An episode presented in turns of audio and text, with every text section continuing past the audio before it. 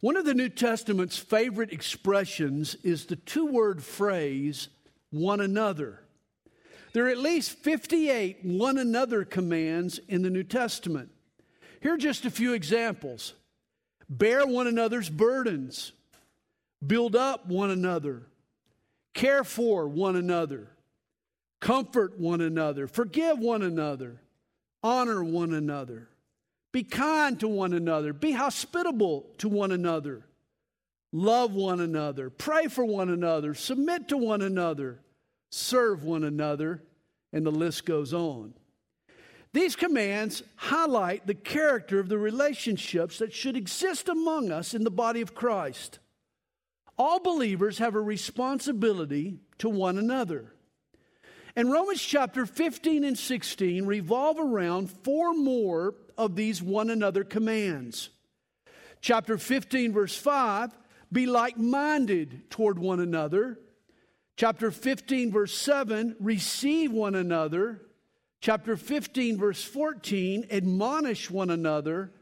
And chapter 16, verse 16, greet one another. These final two chapters of Romans focus on the Christian's duty toward one another. Well, verse 1 of Romans 15 picks up where Romans 14 left off. We then who are strong ought to bear with the scruples of the weak and not to please ourselves. Once there were two men, they were out in the woods when a giant, angry grizzly bear jumped out of the bushes and started to stalk them. Well, immediately one of the men, he reached into his backpack and he pulled out his running shoes. His buddy asked him, he says, "You're not going to try to outrun that grizzly bear, are you? Full-grown grizzly bears can run 30, 35 miles per hour. Well, while lacing up his shoes, his buddy answered him and said, "Don't worry, I know I can't outrun a grizzly bear, but I don't have to. All I have to do is outrun you." And sadly, that's the attitude of many Christians. For rather than bear with a weaker brother, we run out ahead of them and we leave them behind to get eaten by the spiritual grizzlies. Our goal should be to love one another, to put others first, not just save our own skin. The previous chapter warned us about using our freedom in Christ in a way that causes a brother or sister to stumble. Maybe you can enjoy a glass of wine with your meal, but the brother or sister who struggles with alcohol sees you and assumes that if it's okay for you, then it's okay for him. Your example causes a brother to sin. Paul says this shouldn't happen. We need to bear with the weaker brother or sister. Like taking a walk in the park with a little toddler. You don't expect a child to walk at the adult's pace. No, the adult slows down to stay in step with the child. And that should be the attitude of a mature Christian. We should be willing to do the same. Our goal shouldn't be to flaunt our freedom or to prove our point. We should love and help other Christians grow. Then he tells us in verse 2, let each of us please his neighbor for his good, leading to edification. For even Christ did not please himself, but as it is written, the reproaches of those who reproached you fell on me.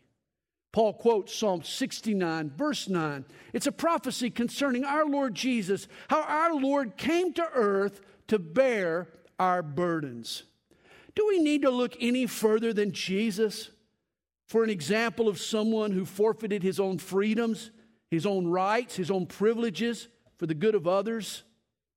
To follow Jesus is realizing the impact that we have on other people. He says, for whatever the things were written before were written for our learning, that we through the patience and comfort of the Scriptures might have hope. And here he's saying that Jesus is just the tip of the iceberg. The Old Testament was full of people who forfeited their freedoms to serve others. Noah and Joseph and Moses and Daniel and the prophets, all these men set aside their own well-being for the good of others. Now that's what stands as a model for you and me. For he says in verse 5, now may the God of patience and comfort. And let me just stop right there. Remember this the next time you feel like you failed the Lord, or you're worried that he might have given up on you. Apparently, God wants to be known as the God of patience. Aren't you glad? Doesn't that bring great hope? The God of patience? If you're a knucklehead like me, if you're a slow learner like me, you need lots and lots of patience. That God is a God of long suffering is a great comfort. Our great God is the God of patience. He says, and may God grant you to be like-minded toward one another according to Christ Jesus. And here we have one of the New Testament's one another commands. We're to be like-minded toward one another. Now, in light of Romans chapter 14 and his teaching on gray matters, I'm certain that Paul here isn't advocating perfect agreement on all minutiae of church life or every detail in doctrine. But is it possible for us to be of the same mind when it comes to the big stuff? Boy, I think so. The Bible is God's word and the arbitrator of all truth. That should be our attitude. Jesus is God's Son and our final authority. Grace through faith is God's way to be saved.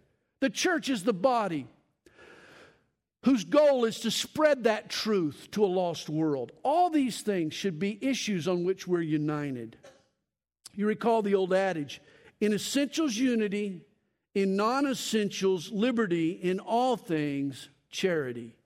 But pay attention to that first line, in essentials unity. There are some non-negotiables on which we all must agree. Without essentials in unity, there can be nothing else. And here's why we should be like-minded. He says in verse 6, that you may with one mind and one mouth glorify the God and Father of our Lord Jesus Christ. See, our praise packs a bigger punch when it's offered in unison. It pleases God when he sees and when he hears his children glorifying him with one mind and with one mouth. Man, when my kids were little, on rare occasions, they would approach their parents with a unified front. It would usually come from Zach. He would be the spokesman. Dad, we all want to go to Brewster's for ice cream tonight. Natalie and Nick, they were quick to chime in. Yeah, Dad, we do. Even little Mac, me too, Dad, me too wants ice cream too. See, the kids didn't know it. But I was usually so weary of all their squabbling and all their fussing and fighting that whenever they agreed on something, I was so excited it was almost a done deal.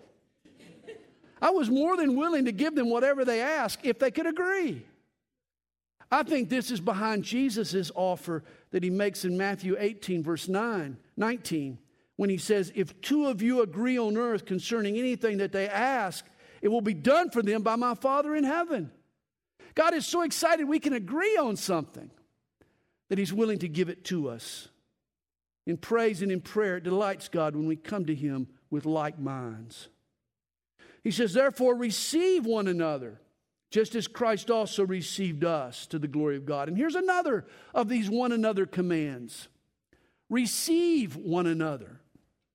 You know, when the prodigal son returned home, the father didn't wait for him up the road. He didn't wait for him on the porch until he arrived. No, when he saw him coming down the road, he ran to him. And we're told he fell on his neck and he kissed him and embraced him and he welcomed him home. The father didn't hold the sorrowful son at arm's length until he had proved his sincerity. The boy wasn't placed on probation or bonded until his court date or made to wait 90 days for his benefits to kick in. No. He was given full family membership immediately. And this is the way you and I should treat newcomers to the body of Christ. Whether they're new believers or renewed believers or just newcomers to our fellowship, let's receive one another just as Christ also received us. You know, it's been said the Christian church is the only society in the world in which membership is based on the qualification that the candidate is unworthy of membership. The church should be a grace place. We should be open to anyone who repents of their sin and believes in Jesus. The church isn't a sorority you pledge or a country club to which you apply or a hospital that checks your insurance. No, we take everybody that Jesus brings us. And then verse 8. Now I say that Jesus Christ has become a servant to the circumcision, or the Jews, for the truth of God, to confirm the promises made to the fathers, and that the Gentiles might glorify God for his mercy, as it is written. And he quotes here Psalm 18, verse 49, for this reason I will confess to you among the Gentiles and sing to your name. In Romans 11, Paul talked about God's plan for Jews and Gentiles, that it's God's will to save both. And here he reels off 4 Old Testament scriptures to prove his point. Well, he's already quoted Psalm 18, verse 10. And again he says, Deuteronomy 32, verse 49, rejoice, O Gentiles, with his people. Gentiles will join the Jews in rejoicing over God's goodness and mercy. Then Psalm 117, verse 1, praise the Lord, all you Gentiles. Laud him, all you peoples. And then Paul's 4th quote, and again Isaiah says, and he quotes Isaiah 11, there shall be a root of Jesse, and he who shall rise to reign over the Gentiles, in him the Gentiles shall hope. Of course, the root of Jesse is prophetic of our Lord Jesus. He was born of Jesse's family tree, the lineage of Jesse's son David.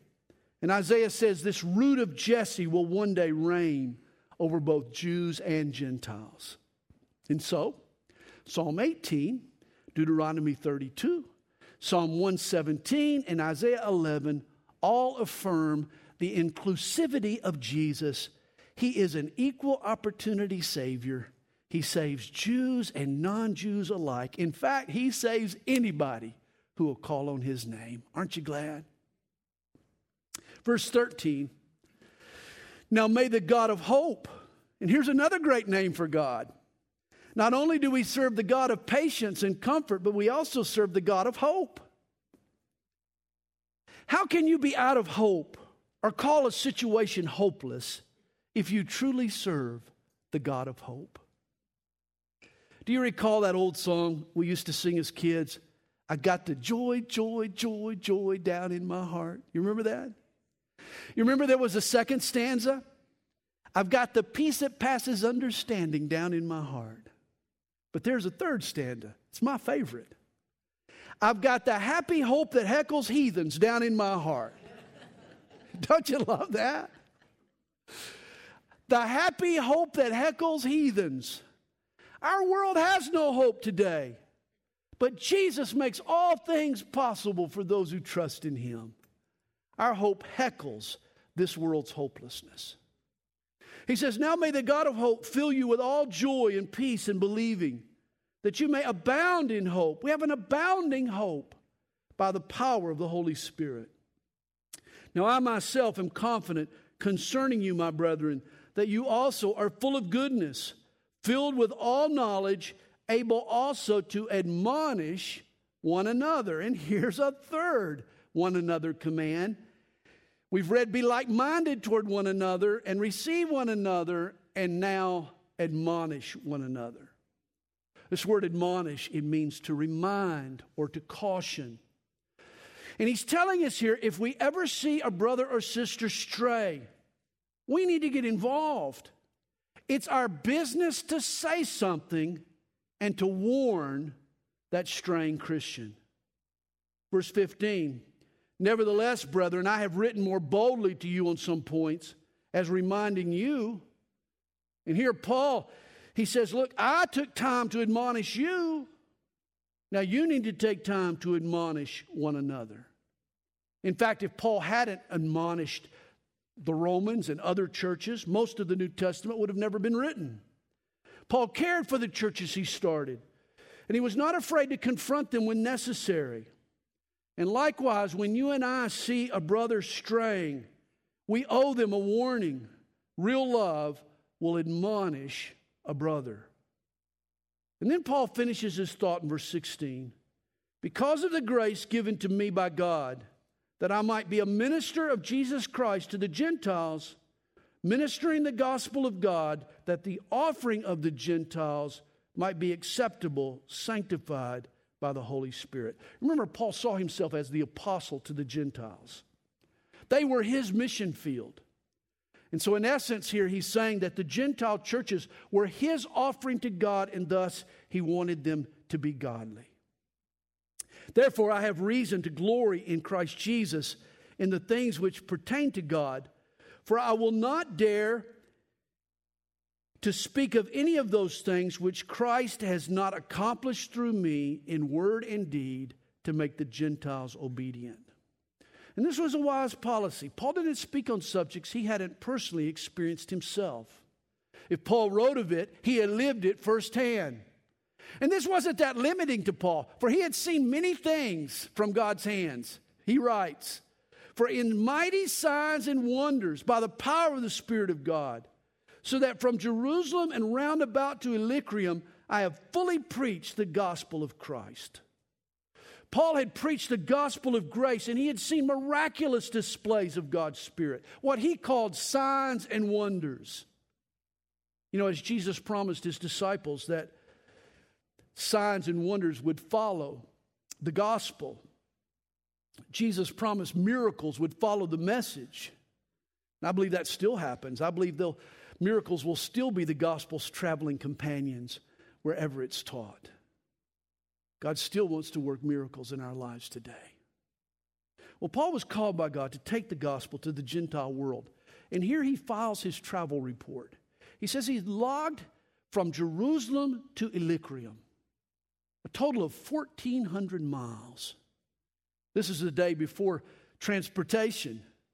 He logged those miles on foot or on boat. From Mount Calvary in Jerusalem, where Jesus was crucified and the earth quaked and the veil in the temple was torn in two, to northern Macedonia, where another earthquake rocked a Philippian jail. All across the breadth of the Roman Empire, countless lives had been transformed and redeemed by the gospel of Jesus Christ. And in the next few verses, Paul reflects back on how he had preached the gospel and how thousands of lives had been transformed. And Paul had come to realize that the gospel was the most powerful change agent known to man. Verse 20, he tells us, "And so I have made it my aim to preach the gospel, not where Christ was named, lest I should build on another man's foundation, but as it is written," and he quotes here Isaiah 52, "to whom he was not announced, they shall see. And those who have not heard shall understand." Paul's goal was to reach the unreached. He tilled up the unplowed fields. See, Paul targeted new areas for his ministry. He was a pioneer at heart. And I think we should be too. In the 1980s, after I finished Bible college, I had several opportunities to connect with Calvary Chapels in California. But that seemed like such a waste to me. I wanted to start a Calvary in the South where there weren't any. And that remains our attitude. This is why we support a young man in the Congo, in a little town called Goma in the Congo. For rather than plan on another man's foundation, Pastor Daniel has gone where no one has gone before. And we've tried to help him. See, even in your life and in my life, do we limit our interactions to other Christians? Or do we make time for folks who've yet to believe, those who haven't been reached? I read recently that only 34% of Americans claim to have accepted Jesus as their Lord and Savior. Hey, that means there's still plenty of unreached people to reach. Verse 22, "For this reason I also have been much hindered from coming to you, but now no longer having a place in these parts." See, Paul had written his letter to the Romans from the port city of Corinth. But he was now on the move. He says, "And having a great desire these many years to come to you, whenever I journey to Spain, I shall come to you. For I hope to see you on my journey and to be helped on my way there by you, if first I may enjoy your company for a while." Paul wanted to go to Spain to preach the gospel. And he hoped his voyage would lay over in Rome so he could visit the church there. Now, whether or not Paul made it to Spain, we don't really know. But Paul did journey to Rome, courtesy of the Caesar himself. Remember back in Acts chapter 27, it was the Roman governor Festus who paid for Paul's trip to Rome so that he could be interviewed by the Caesar. He says, but now I am going to Jerusalem to minister to the saints. At the time, Jerusalem was his immediate destination, for it pleased those from Macedonia and Achaia to make a certain contribution for the poor among the saints who are in Jerusalem. See, famine had hit the region of Judea, and Paul had collected an offering from among the believers in Greece that he wanted to take back to the Jews in Jerusalem. He says, it pleased them indeed, and they are their debtors. For if the Gentiles have been partakers of their spiritual things, their duty is also to minister to them in material things. The Gentile believers in Europe realized that they stood on Jewish shoulders. The Jews had been the chosen people of God. They had been the custodians of the Scripture. They had been heirs of God's covenant. They had even been the brothers of our Lord. The Gentiles owed the Jews a spiritual debt. And how do you repay a spiritual debt? Well, according to Paul, with your monetary support. Friends, this is true of a church, of a pastor, of a ministry. I'm not trying to be self-serving here in saying it. It's just a biblical principle.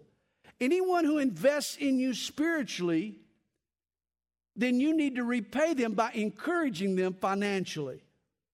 The Jerusalem church had funded the missionaries who took the gospel to the Gentiles. Now it was time for the Gentiles to return the favor to the Jews. And then he says in verse 28, therefore, when I have performed this and have sealed to them this fruit, I shall go by way of you to Spain. But I know that when I come to you, I shall come in the fullness of the blessing of the gospel of Christ. Now I beg you, brethren, through the Lord Jesus Christ and through the love of the Spirit, that you strive together with me in prayers to God for me. And I'm always amazed by this, because Paul could have used the principle he had just laid out to advance his own fundraising efforts. You know, he could have said, you know, you owe a debt of gratitude to those who invest in your ministry. And, you know, I've invested in your ministry. Send those checks to paulsministries.org, you know, or whatever. But rather than ask for money, what does he ask for? He asks for prayer. Apparently, he needs that most.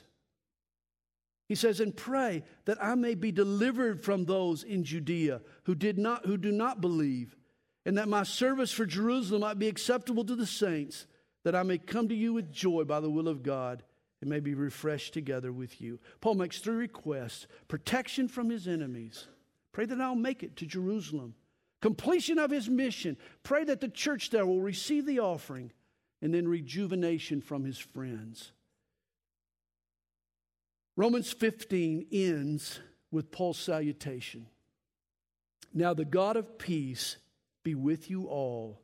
Amen. So that chapter 16 becomes devoted to Paul's personal correspondence. And this is really interesting to me. It emphasizes the fact that Paul was not only a great soul winner, but he was also a great friend maker. For in chapter 16, the apostle will mention 35 different people by name.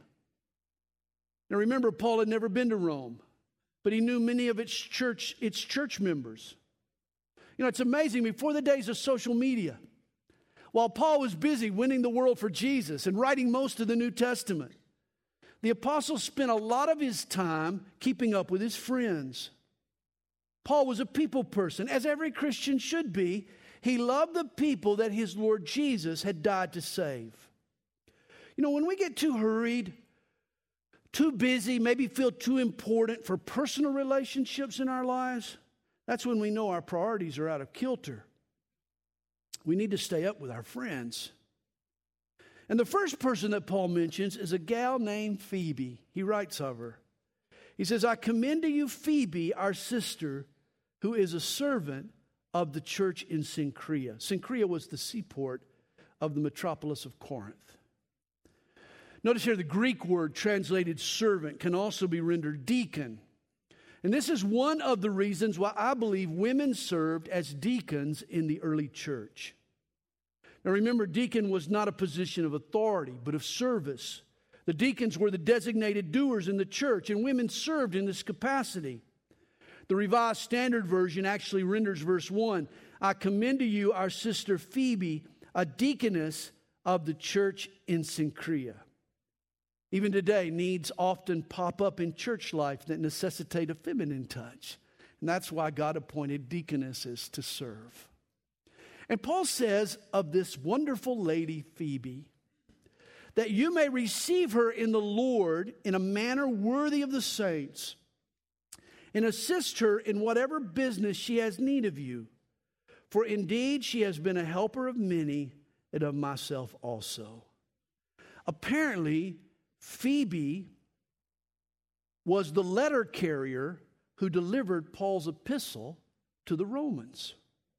Imagine, it's the spring of 58 AD. Paul watches Phoebe board the boat, and he hands her the scroll that she slips under her robe. This was the opus of Paul's faith. This was the grand document of theology, the book of Romans. She puts it under her robe, and Paul trusts her to get it to its recipients. And now he tells the church at Rome to receive her and respect her and assist her when she comes. Good job, Phoebe. You made it. But his greetings continue in verse 3. "Greet Priscilla and Aquila, my fellow workers in Christ Jesus." Aquila and Priscilla appear 7 times in the Scripture and always as a team.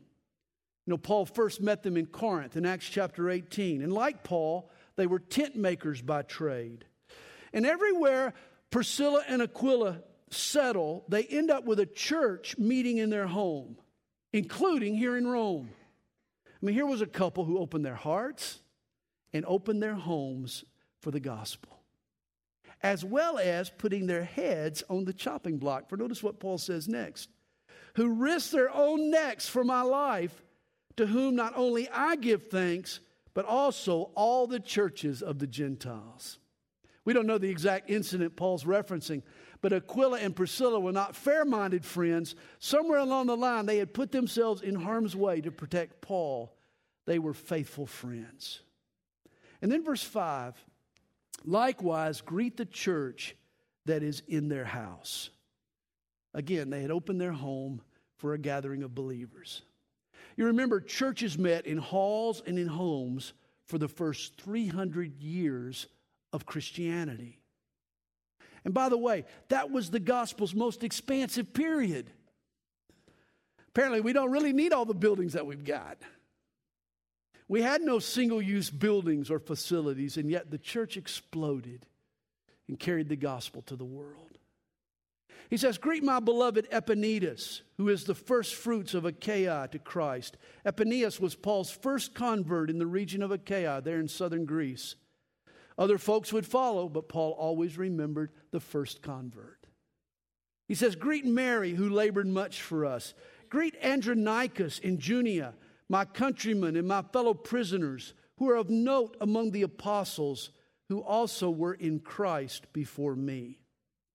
Now, here's an older couple, and it seemed to have been an interesting couple to get to know. They were fellow Jews with Paul, and in the past, they had been arrested for Jesus' sake.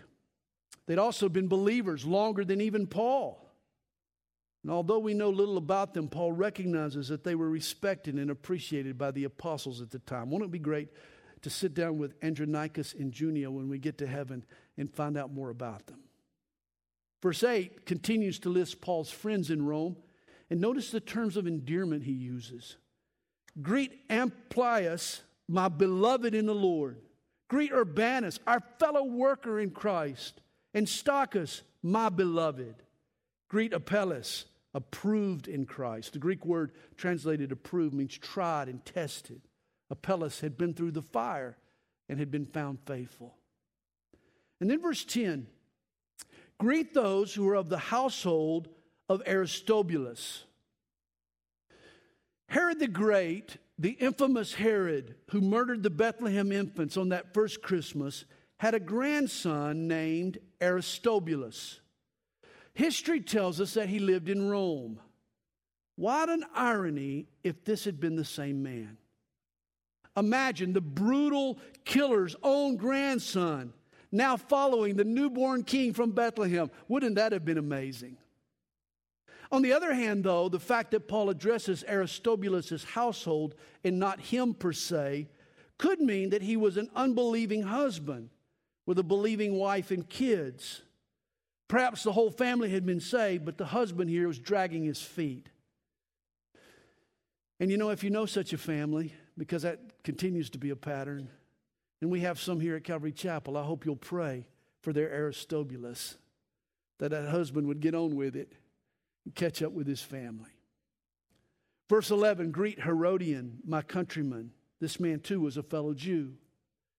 Greet those who are of the household of Narcissus, who are in the Lord. Verse 12, I love verse 12. Greet Tryphena and Tryphosa, who have labored in the Lord. And both names here are feminine. Tryphena means dainty, and Tryphosa means delicate. The Greek word translated labored means to toil to the point of exhaustion. And so put it all together, and Paul is saying, hey, dainty and delicate, they rolled up their shirt sleeves and they worked really hard to serve the Lord. The ladies with the prissy names were actually some rugged laborers. Greet the beloved Persis, who labored much in the Lord. This name was also feminine. The church in Rome sounds a lot like Calvary Chapel here, full of ladies who are diligent servants for Christ. They weren't allergic to hard work. And then verse 13, greet Rufus, chosen in the Lord, and his mother and mine. Mark 15, verse 21 tells us that the man who helped Jesus carry the cross, Simon the Cyrene, had a son named Rufus. Many folks believe this was the same person. It could be that Simon's selection from the crowd that day and his experience with Jesus had led he and his family to convert to Christ. Perhaps he returned to Cyrene, told his sons and wife about the man that he had helped, and they were saved. They had given their lives to Jesus.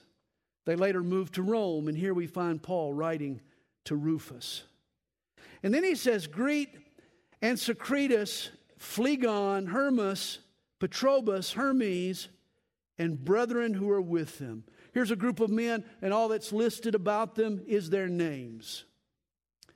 And yet imagine seeing your name in the Bible, in Paul's letter. Can you imagine being Hermas and seeing your name right there on the scroll? My, oh my, I'm in the Bible. Wow, Paul remembered me. I hope you know whether your pastor remembers your name or not. That can be difficult at times. But whether your pastor remembers your name or not, you can trust that Jesus does. Hope you know that. John 10, verse 13 says of our good shepherd, he calls his own sheep by name. Jesus addresses each one of us by name. You know, you can visit the old Natural Bridge in Virginia, and you'll see hundreds of names carved into the boulders surrounding that bridge. But near the top of the cliff, you'll see the initials for the name George Washington. Isn't that interesting? Even the father of our country couldn't resist some graffiti. We all love to hear our name spoken or to see it written, don't we? We do. Once I had a friend of mine, he worked with the elderly folks, and he told me the secret in relating to older folks was to call them by their first name. You know, I always said, he said, when you get older, you become everyone's elder. And you're only referred to as Mr. or Mrs. And thus, it's rare that you hear your own name. He says, we all, young and old, love to hear our name. Remember now, Paul is writing the Bible. He's got limited scroll space.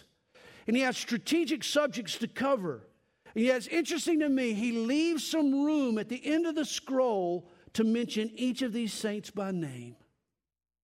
It just adds credibility to the old saying, God loves each one of us as if there's only one of us to love.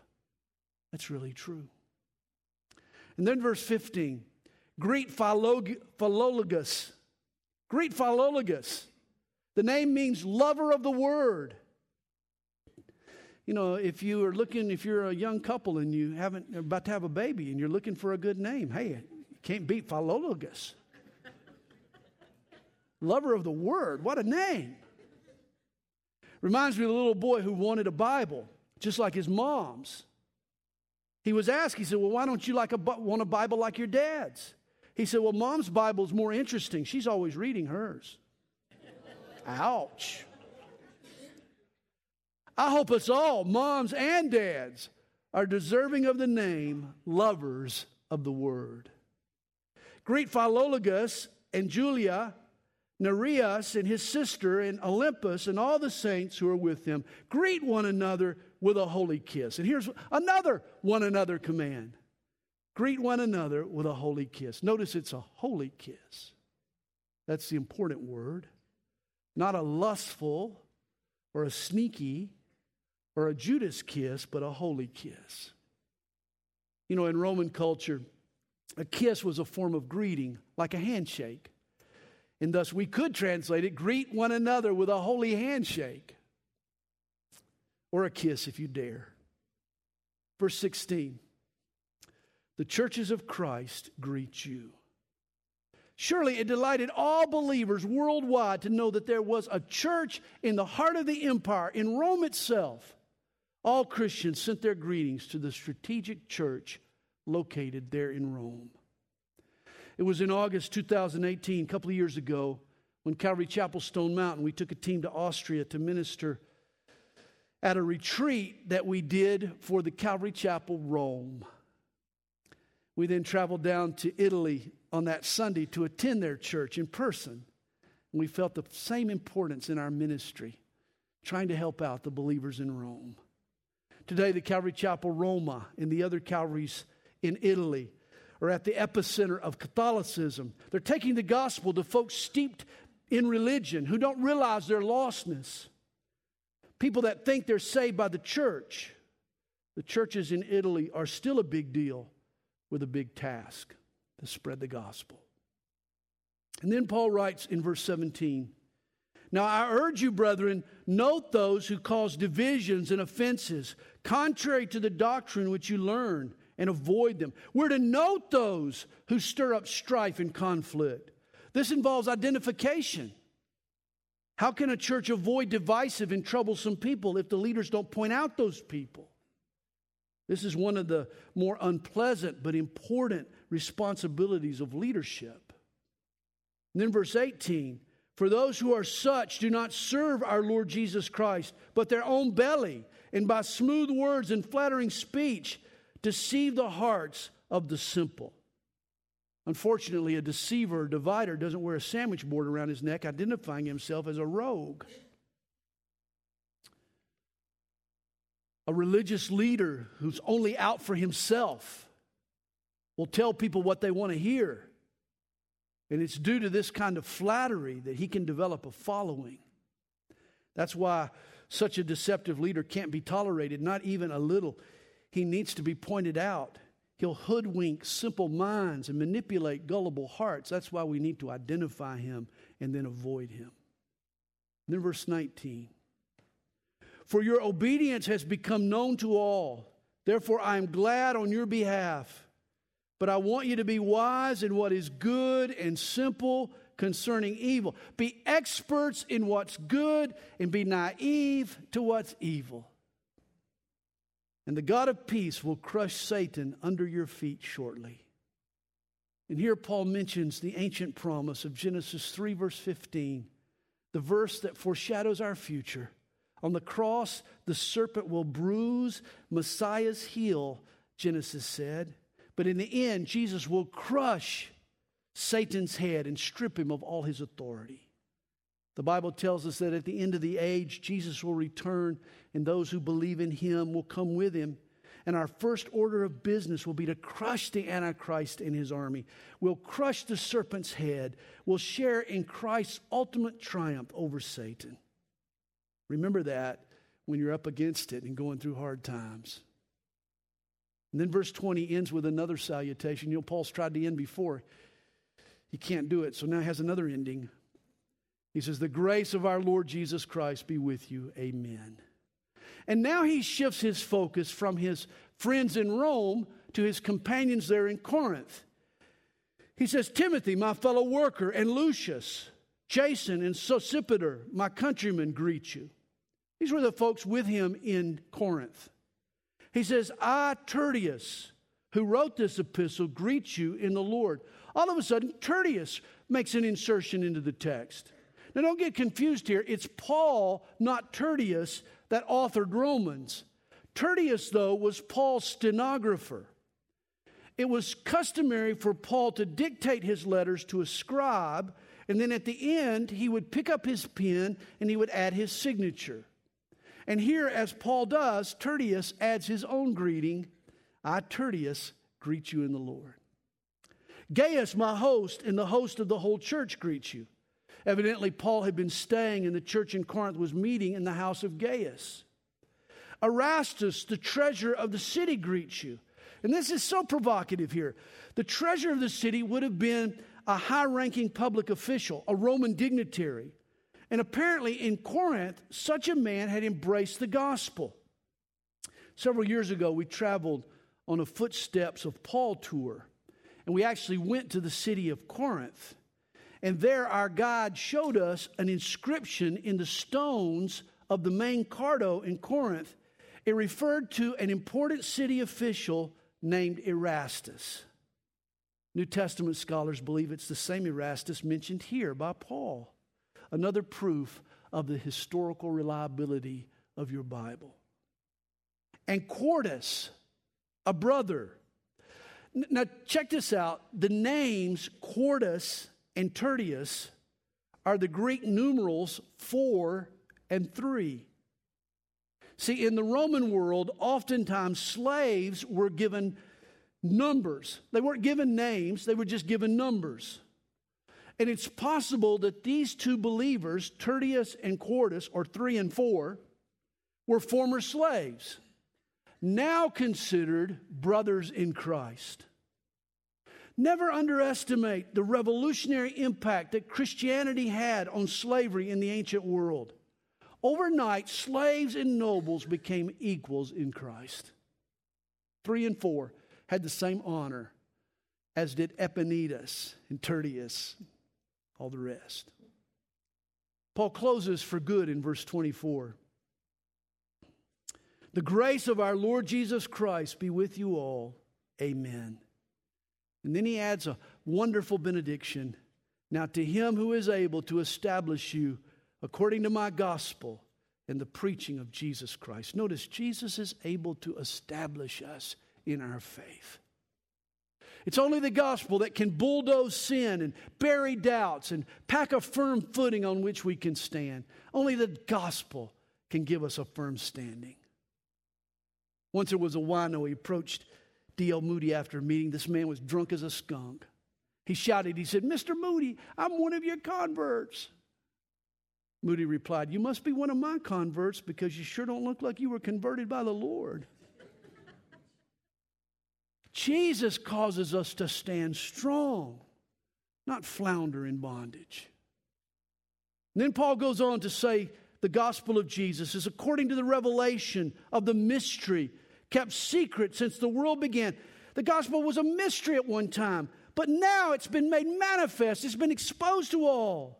And by the prophetic scriptures made known to all nations, according to the commandment of the everlasting God, for obedience to the faith, to God alone wise, be glory through Jesus Christ forever. Amen. And with that final flurry, Paul concludes his glorious letter to the Romans.